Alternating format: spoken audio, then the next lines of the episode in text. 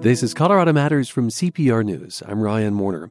Teacher Stephen Parentis was planning on taking a group of seniors in his field studies class on a series of trips this week to places like the U.S. Geological Survey and the National Ice Core Laboratory. I can give them articles, but if they go to the Ice Core Lab, they're going to remember it. And, you know, I figure why talk about climate science as someone like myself without a background in it might as well take them somewhere where they can talk to somebody with a background in climate science.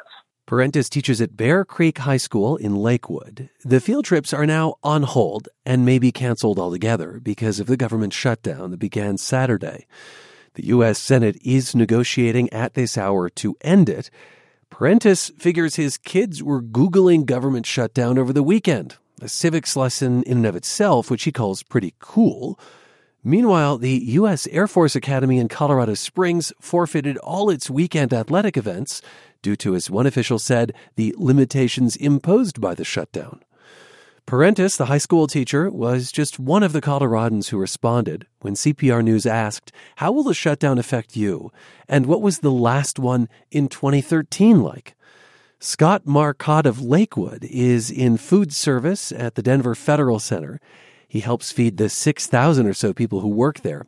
A government shutdown means most of those employees don't go to work, and if they aren't there, basically they put us out of business. You know, it doesn't just affect me. I have 13 employees that work for us as well that are going to be out of work, and I run the risk of losing all my staff because they can't sit around and wait for weeks on end without a paycheck. Marcotte told us this weekend brought back some bad memories of the last shutdown. October 1st of 2013 when it happened the last time. You know, it was a Monday when they shut it down. So we had done a bunch of food prep for the week to take care of our customers. And they kept saying, oh, it will reopen in a couple of days. I'll probably get it worked out.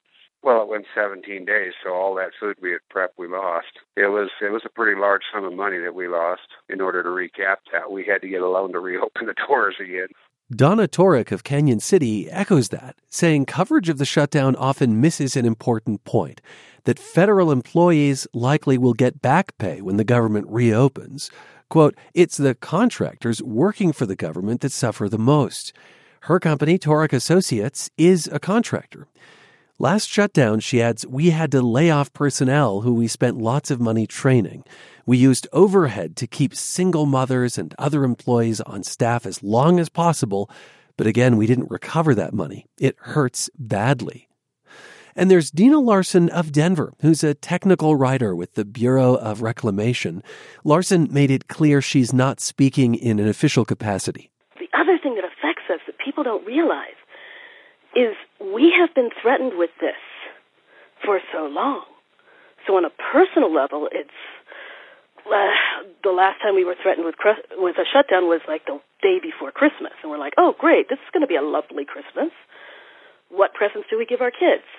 Imagine if you were to go into work every day and say, well, you know, you have a job right now, but we're going to decide whether you're going to be able to work on December 12th, on December 24th. Oh, we're going to let you work until January 19th. Oh, we're going to let you work until.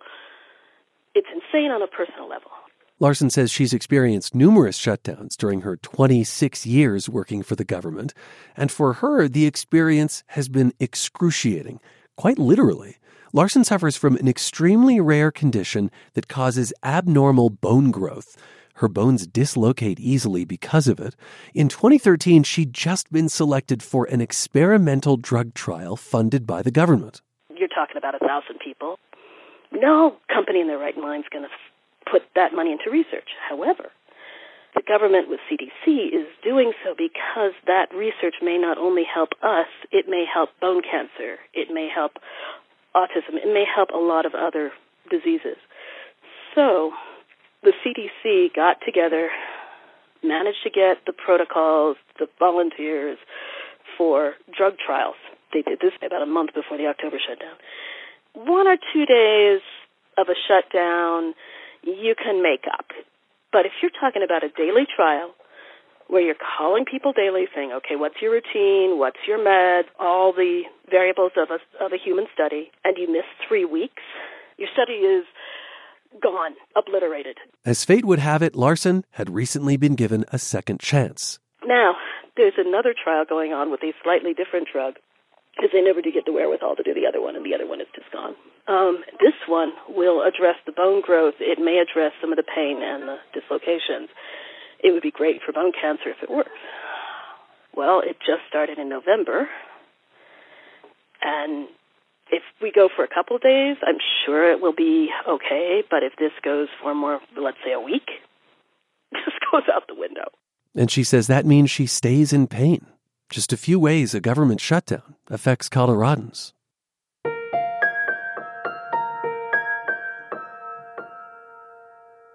Solar companies across the state are closely watching a trade case in Washington, D.C. this week.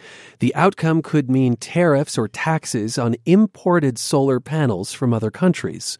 The majority of Colorado solar companies are against this, saying it would harm their businesses by driving up costs. President Donald Trump is expected to weigh in any day now. And here to fill us in on details is our energy reporter, Grace Hood. Nice to see you, Grace. Hey there. The state has nearly 200,000 homes powered by solar and that uh, means about 6,000 workers in the industry. What what is the nature of the industry would you say here?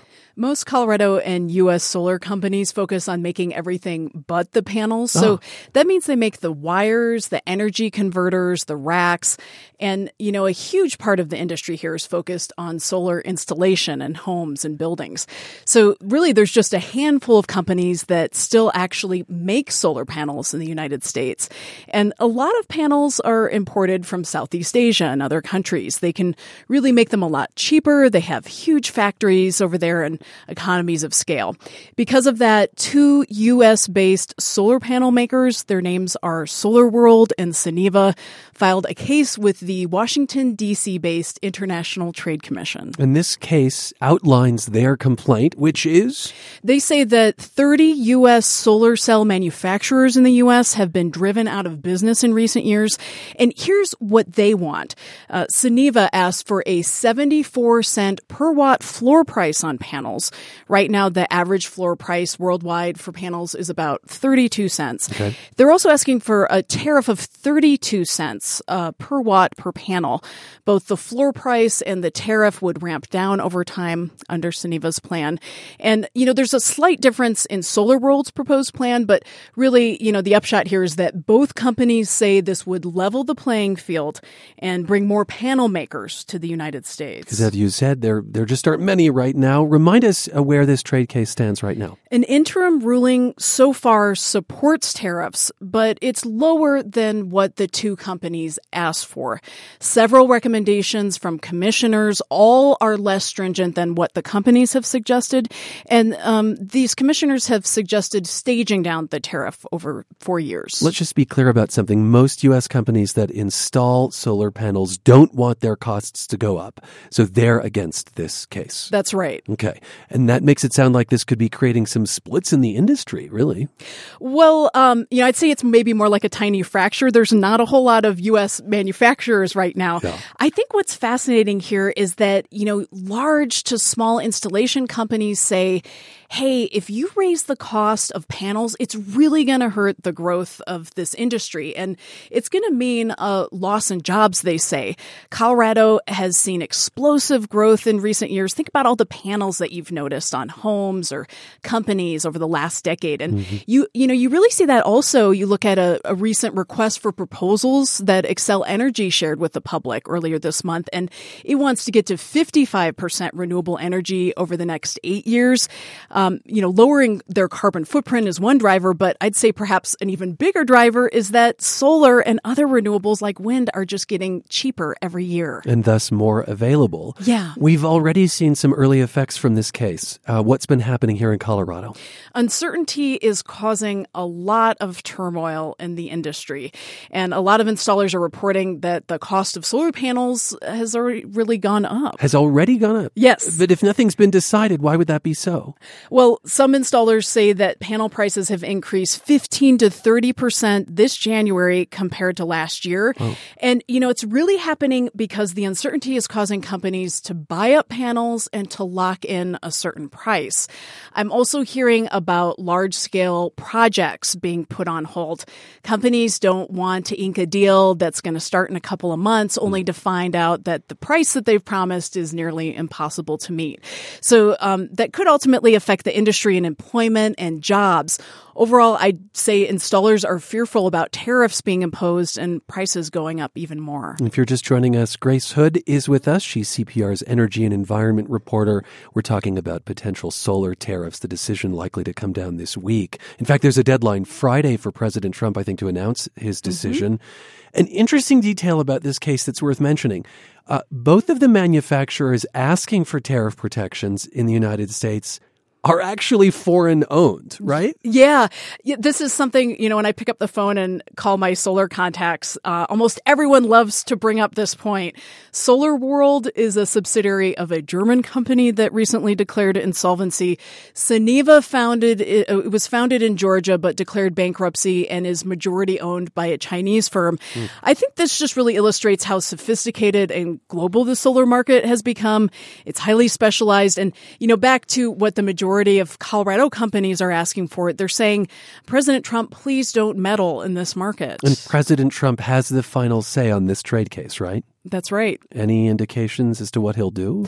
Uh, most in the industry expect him to impose some kind of tariff. Um, the ITC, that's the International Trade Commission, yeah. they have recommended some action. And, you know, think back to the campaign trail. President Trump was a vocal critic of the North American Free Trade Agreement. He's also spoken in support of the coal industry and fossil fuels and hasn't said a whole lot to acknowledge uh, job growth in the solar industry. So I think the question a lot in the industry industry are asking is, you know, how big a tariff he will impose.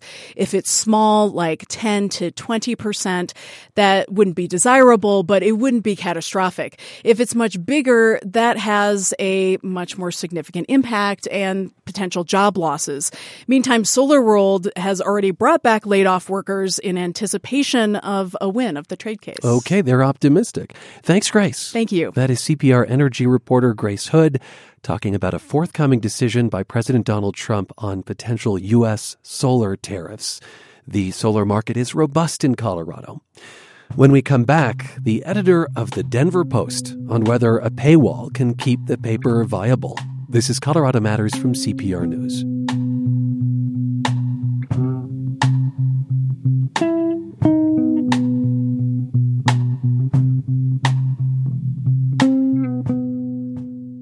The state's largest newspaper just got harder to read for free. The Denver Post now charges $11.99 a month online after just a handful of free stories. It's only the latest paper in Colorado to put up a paywall. What does shrinking ad revenue and shrinking staff mean for news and accountability in the state?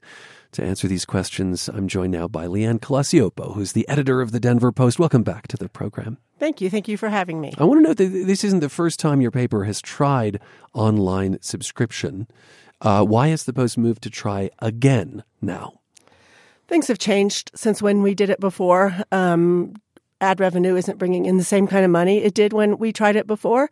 And frankly, um, digital subscriptions are much more common than they were when we tried before. People are now much more accustomed to the idea that they will need to pay for the content they read online.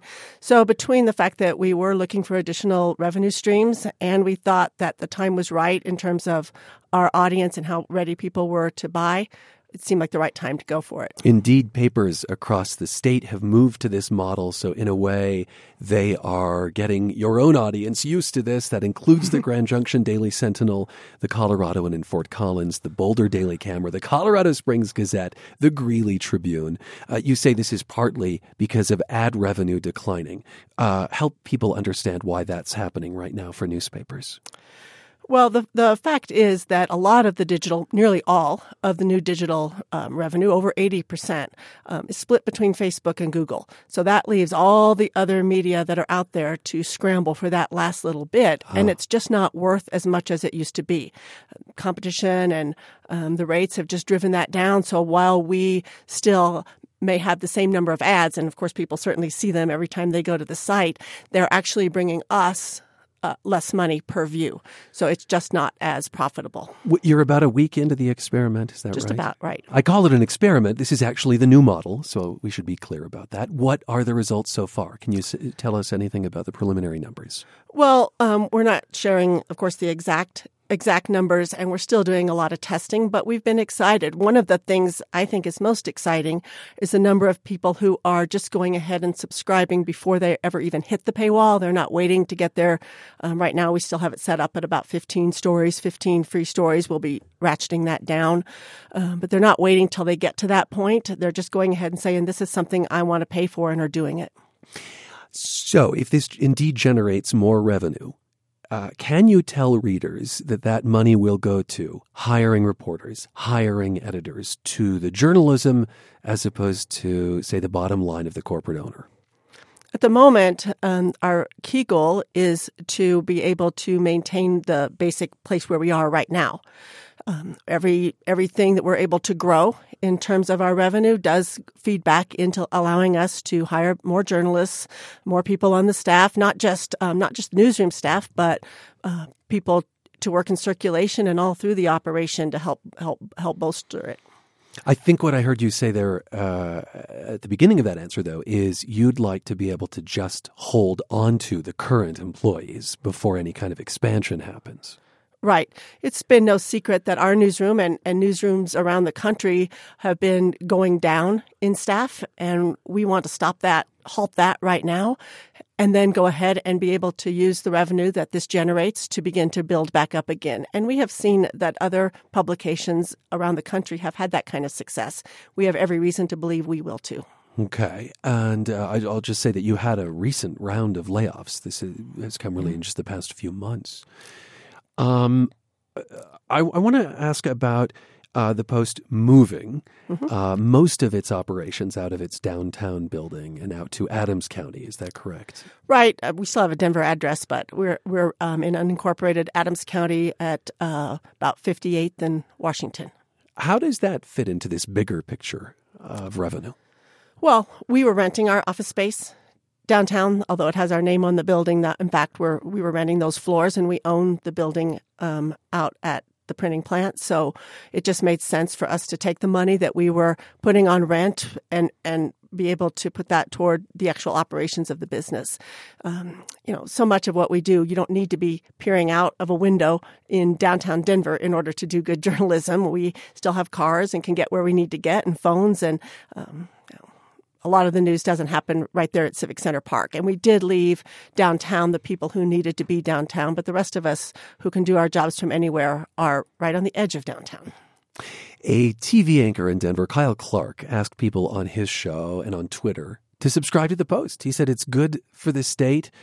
The fact is, the Post is the paper of record, and other news outlets, including this one, depend on on its foundational reporting. What does all this say about the state of journalism here, do you think, Lee Ann? In other words, do you think the industry here is doing as good a job as it used to in informing the public, holding people accountable? David Simon uh, had said that this is a great time to be a corrupt politician in America hmm. because there are not enough people out there keeping an eye on them. I'm not saying that our politicians are in any way corrupt here in Colorado, but the fact is that when we don't have enough people to staff the school board meetings, to staff all the city council meetings, it's very difficult to really keep an eye on how your money is being spent and how um, our public official, our, excuse me, our public officials are behaving. So, no, I think that if we had 300 reporters, we would be doing a much better job holding everybody accountable. We'd be better able to um, go after all the open records that we want to go after. We just can't. We can't do everything we used to do. So, what we do instead is uh, pick our pick our battles, uh, try to make the smartest choices we can, and focus on what we do think is our core mission, which is, in fact, accountability and let some other things that aren't as directly related to the most important work we do go. What's an example of that? What you you've had to let go? Um, well, one of the high profile examples, for example, would be uh, we used to publish the TV grid every single day. And we quit doing that. It was an expensive service for us to buy so that we could turn that money and, and keep that money and put it right into actual reporting resources. Was the idea for the paywall top down or bottom up? In other words, was it, say, the newsroom clamoring for, gosh, it's time that people pay for this, or was it a directive from corporate? It was not a directive from corporate. What corporate did was uh, provide the tools, and then they let the various properties decide how they want whether they wanted to do um, a subscription model or not. So Boulder has done one for some time. Our sister paper in the Bay Area has just started one. We just started one, but not every newspaper is. Um, it was definitely came from it definitely came from our own operation, maybe not the newsroom per se, but uh, the management at the Denver Post. It's interesting because, uh, at least for the paper product, people are accustomed to paying for the journalism. Mm-hmm. Do, do, you find it um, somewhat puzzling that it has been so hard for newspapers to create a revenue stream online?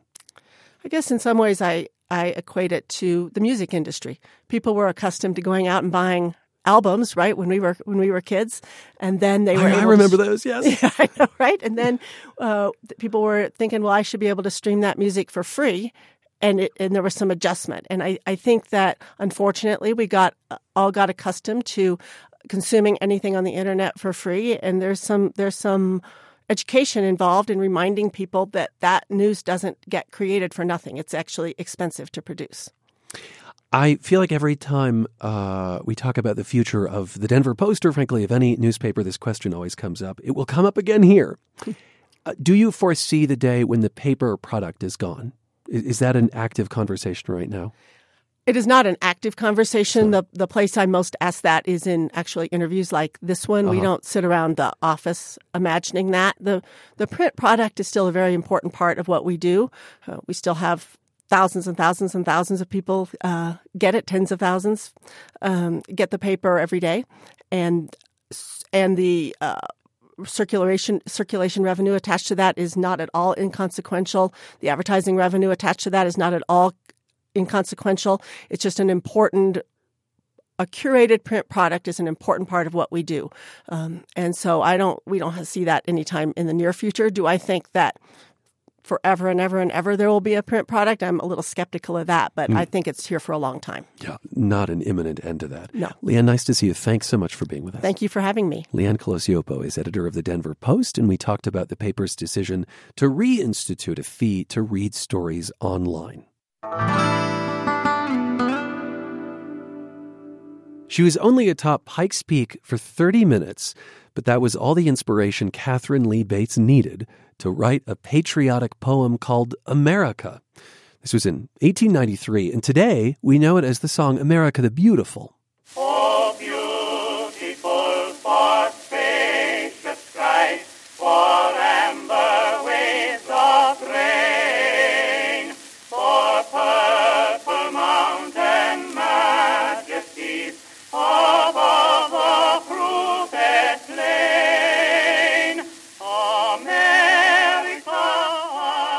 Bates intended her poem as a kind of prayer for a country that she thought had lost its way.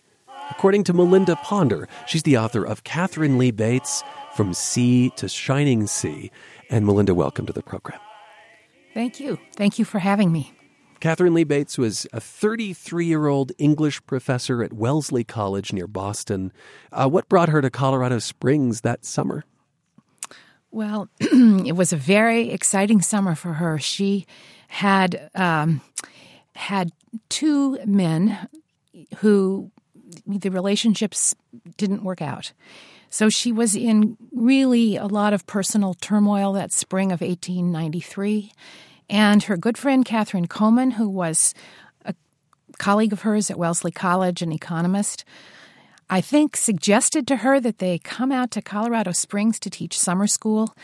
And uh, Katharine Coman lived in, her family lived in Chicago. And so they would stop at the famous Chicago World's Fair of 1893 with its White City, a fair that was celebrating America's first uh, 400 years, just an extra year late, and uh, a fair that really ask what is America and what should we be proud of.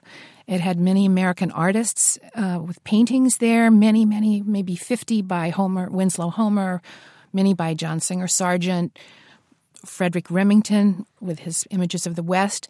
And so they stopped in Chicago on the way, and then Katharine came on into Colorado Springs a few days of her friend and came around the bend and saw the front range of the Rocky Mountains. And I know, coming from Boston, Boston, where I live myself, she must have been just thrilled to see that exciting Colorado landscape. Hmm. Yes, as so many were. And so, in some ways, heartbreak is part of this story. She had landed uh, a teaching gig at Colorado College, and this, this was her first trip west.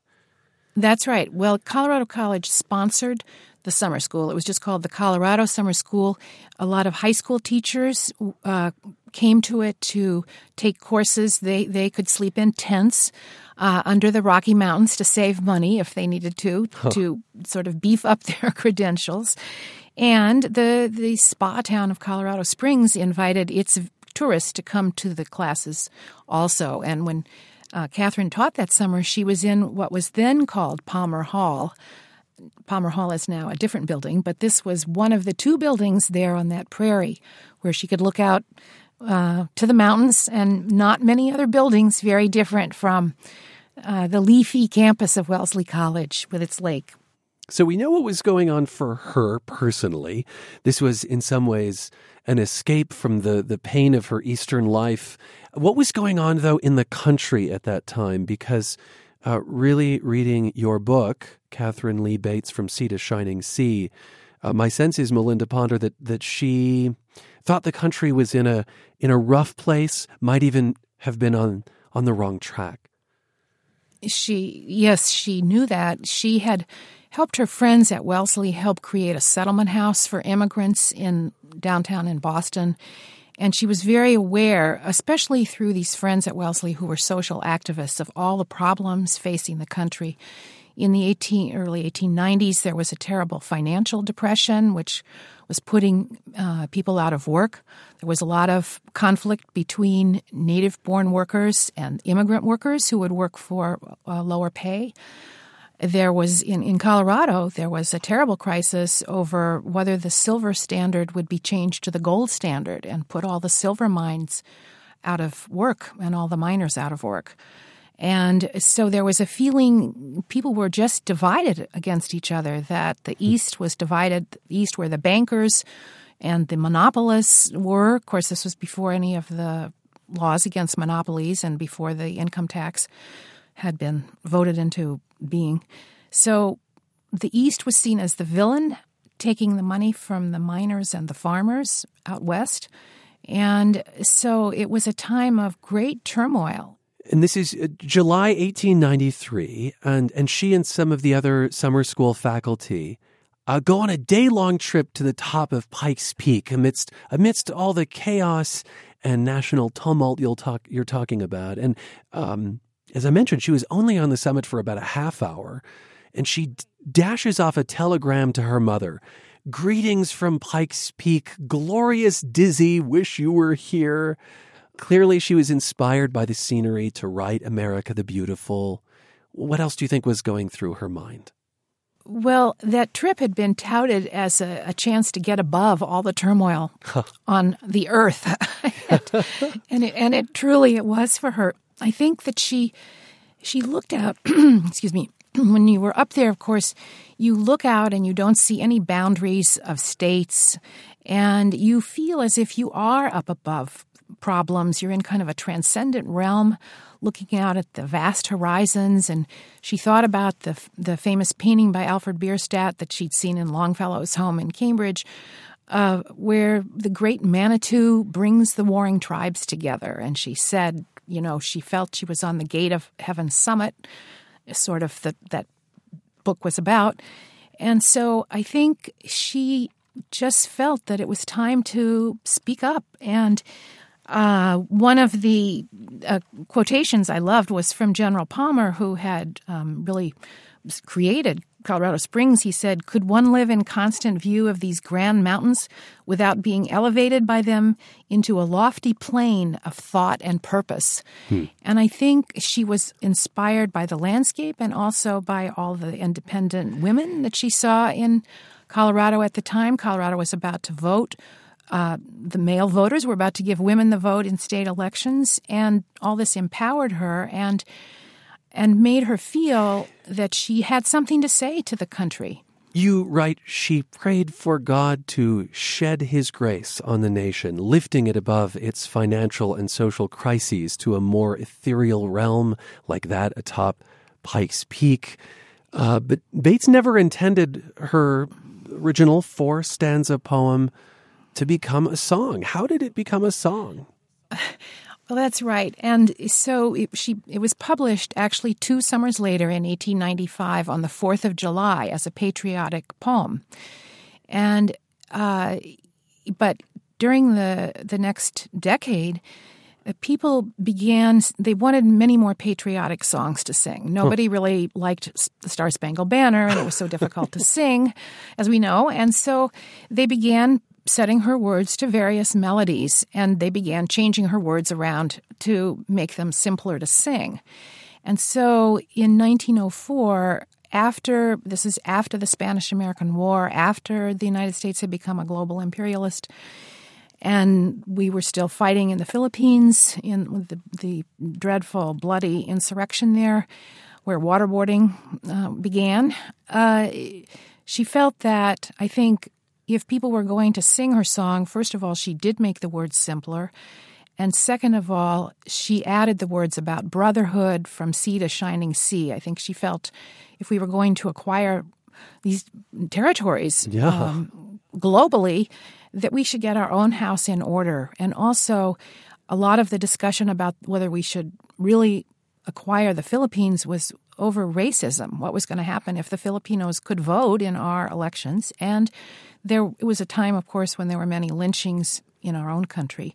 So she felt that the ideals of brotherhood were something that she prayed would be shed and that we would remember those and and it was a prayer for God to help uh, it, it, does seem like country. every couple of years there is talk about replacing the Star Spangled Banner with America the Beautiful there have been some attempts even by members of Congress but those bills never go anywhere um, mm-hmm. and that's in part because the Star Spangled Banner is notoriously difficult to sing I think it never mentions the word America. Um, so uh, mm-hmm. I, I want to just hear a famous version of America the Beautiful. And you know, when I was in school, we used to sing something like this. Listen here. Oh, beautiful,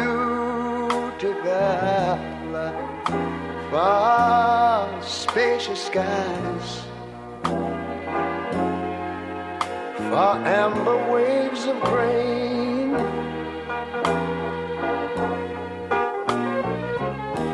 far purple mountains ten majesties.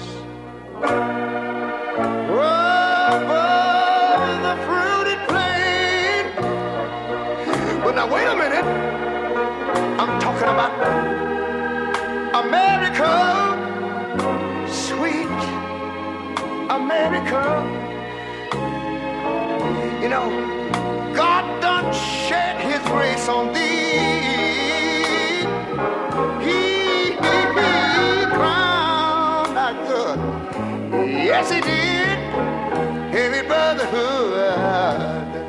From sea to shining sea. You know, I wish I had somebody to help me sing this. America. Do you have a favorite version of the song Melinda Ponder? Well, I have to just say, you know, his Ray Charles version is so passionate and so heartfelt yeah.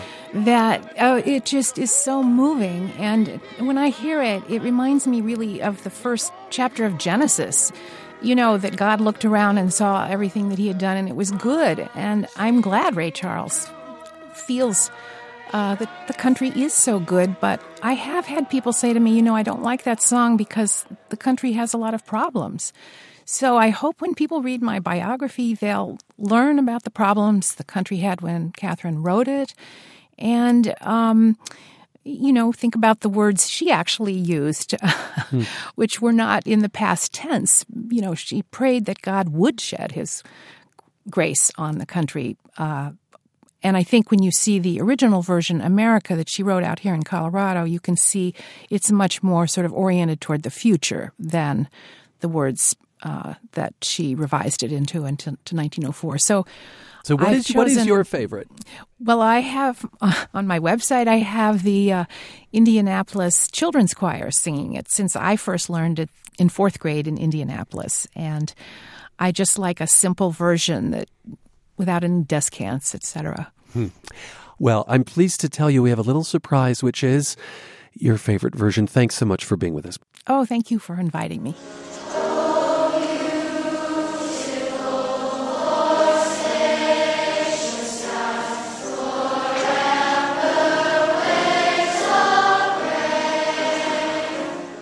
Melinda Ponder is author of Katharine Lee Bates From Sea to Shining Sea. This is Colorado Matters from CPR News.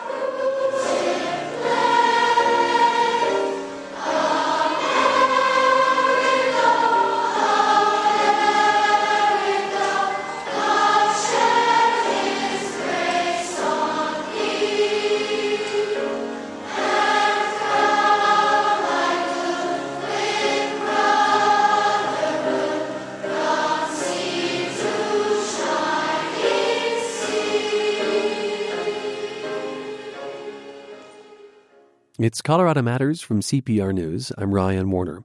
Love in a Concentration Camp inspired a new opera that premieres in Denver this week.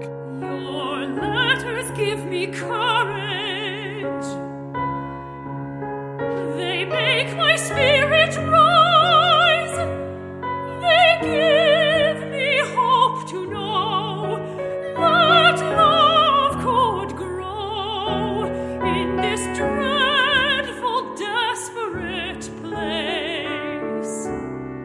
Jaap Polak and Ina Soep grew close while they were in two Nazi camps during World War II. They survived their internment, married, and moved to the United States. This new opera, Steal a Pencil for Me, is their story. The production is a world premiere opening Thursday with Opera Colorado. Composer Gerald Cohen got to know the couple personally and spent years bringing the music to stage. And Gerald, welcome to the program. Great to be here. I want to start with the story behind this title, Steal a Pencil for Me. What does it mean? Um, one important part of Jaap and Ina's experience in the concentration camp as they were falling in love is that they passed notes to each other, both um, both in order just to, to reach each other and because uh, Jaap at this point was married to another woman, Manya, and uh, they wanted to sort of have a secret secret relationship going on. It's very complicated because Jaap and Manya had actually planned to divorce after the war, so so their marriage already was on the rocks, but still they wanted to keep it quiet. Yeah, there are layers to this. yes, there are many layers. So, um, uh, so at one point in one of his letters, Jaap says, "My pencils are all broken. Please steal a pencil for me so I can write you another letter." So that's where the title comes from. I'm going to just briefly interrupt the conversation to let people know that, according to the Associated Press, more than enough senators have voted to advance a bill now to end the government shutdown. The vote is still underway. Uh, all right, so pencils become an incredibly powerful symbol, and I imagine that it's uh, perhaps risky to try to send notes back and forth in a setting like this. Um, indeed. Um, but uh, they somehow managed to do it many, many times. Um, in the opera, we have several places where where Ina and Jaap are are stopped by by the Nazis or by Manya from from sending sending the notes. But they uh, that's that's part of the the drama in the opera. You knew Jaap and Ina personally from your synagogue in New York? Yes, I knew them very well for for more than twenty five years, and um, there had been a, a book published of their letters and then a documentary. Right, because these letters survived. Yes, the letters survived and were translated actually by their daughter Margaret, who will be at the premiere. And um, at in 2010, I spoke to them and said I was interested in writing an opera. And um, Jaap said, "Well, hurry up," because Jaap was 97 at the time. Oh. Ina was 87, and um, we did a uh, initial workshop of the opera in 2013 where Jaap and Ina was present. Uh, we're, we're both present. Um, that was for Jaap's 100th birthday, Ina's 90th, and that was an amazing experience having them there present for the opera, seeing their story on stage and having the cast able to meet meet them. Um, unfortunately, they both have died since then, um, but it was amazing they got to see it then, and um, now it's having its first uh, professional premiere. This was a love that endured, Indeed. for sure. Let's hear some more of the music. This is a duet between Jaap and Ina, and how they dream of living a normal life together, marked by what they call ordinary breakfasts. A thing I want to tell you. A thing I want to tell.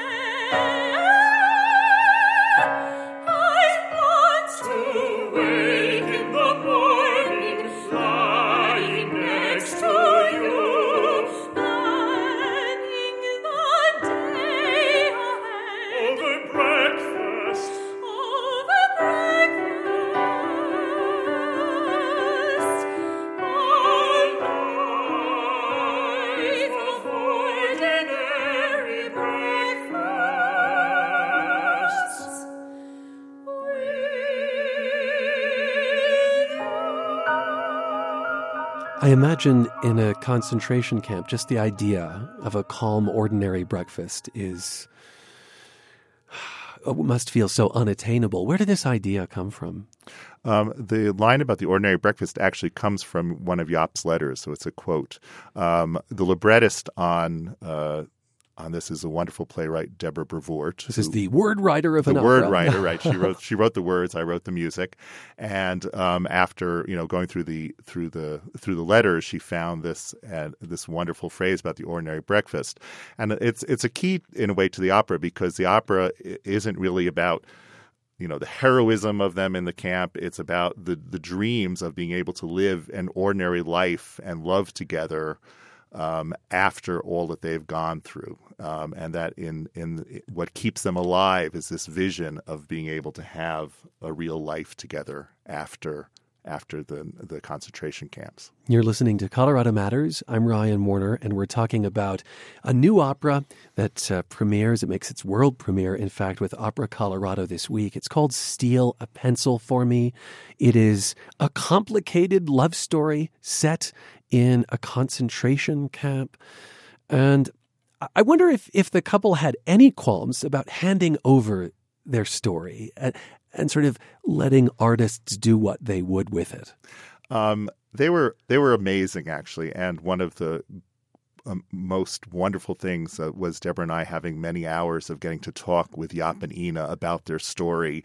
You know, taking the bare bones which we had from from the letters and the documentary, and and really finding out the feelings behind it and all that. And there were, of course, changes we had to make in order to to put it on stage because you can't take history literally Some artistic license. artistic license. And at first, there was like, well, why do you have to change that? And then after that, they were incredibly generous and, and realized um, how important that was. And I think when they saw the opera, they really felt that it was a that it was a, a wonderful way of telling their story, and I think they accepted. You know those kind of changes as needed for dramatic purposes. It must have just been so important to have the couple around as you wrote this. It was incredible. It Yeah. was really incredible. And I that mean- the it's a fuller story as a result, perhaps a more emotional one. So you you mentioned in fact that they were able to see a, an early run Right. of this production before his death. Is that right? bef- but well before both uh, i mean they um this was in 2013 Mm-hmm. um Ina actually died in 2014 and Jaap the next year but Got in it. that and in 2013 they were both still very much very much there and um having them there was was one of the most important things of, of and we did the full opera it was a complete run it was it was an earlier version but it was a complete opera Well, their daughter was also there. That's Margaret Polak, Yes. and and she attended the preview performance, and then I just recently talked to CPR Classical Yes, about what she remembers in that performance. I was sitting next to both of them and I watched the opera very closely, but I side glanced at them constantly. They were riveted They were shocked, they were excited, they were overjoyed. My father had to get up and speak after the first preview and say, an opera, because he had a very strong Dutch accent, an opera is the perfect expression of the Holocaust because it's so larger than life. There's no other way the story can really be told. an opera is larger than life. How did you come to the decision that this should be an opera? Was was that always the assumption, or what? Um, I had well, I, I I love I love opera. Oh. I've been wanting to to I have written one opera before and have uh, been thinking of writing an an opera based on the Holocaust for quite a number of years, partly because uh, my my parents are both refugees from Europe, and, and so it's very much part of part of my my family history. This is personal history. Yeah, um, and uh, so when I realized how amazing their story was with all its intricacies, and I think one thing uh, that for me opera does beautifully and what i hope uh, in this case is that it's a very very intimate personal story but set against the large history and the tragedy of the holocaust right it and would be one by, thing to make a, a, sort of epic that's sprawling and that's right. about all or to condense it and to tell all of that through the eyes of a couple, you know? Right, and so that that hopefully it, it gives it gives the um, the viewers the, the the audience the chance to think about the Holocaust in these very personal terms and thus get a get a, a, a greater view of, of what it's what the meaning is. Did this couple ever express to you su- surprise that they survived when so many didn't?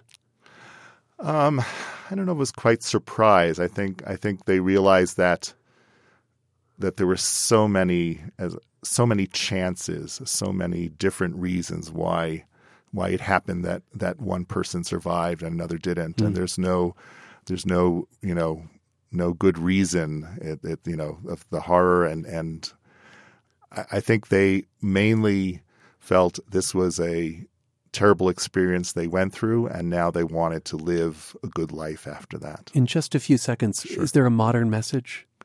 Um, I think one thing is a message of the Holocaust is is to um, to treat all people of all kinds with with respect and love, and that also that love is a way to get through some horrible parts of life. Composer Gerald Cohen's opera Steal a Pencil for Me tells the story of a couple that survived two Nazi concentration camps. Opera Colorado presents the uh, world premiere Thursday at the Mizel Arts and Culture Center in Denver, and you can hear the premiere as well on CPR Classical. A life of ordinary breakfasts.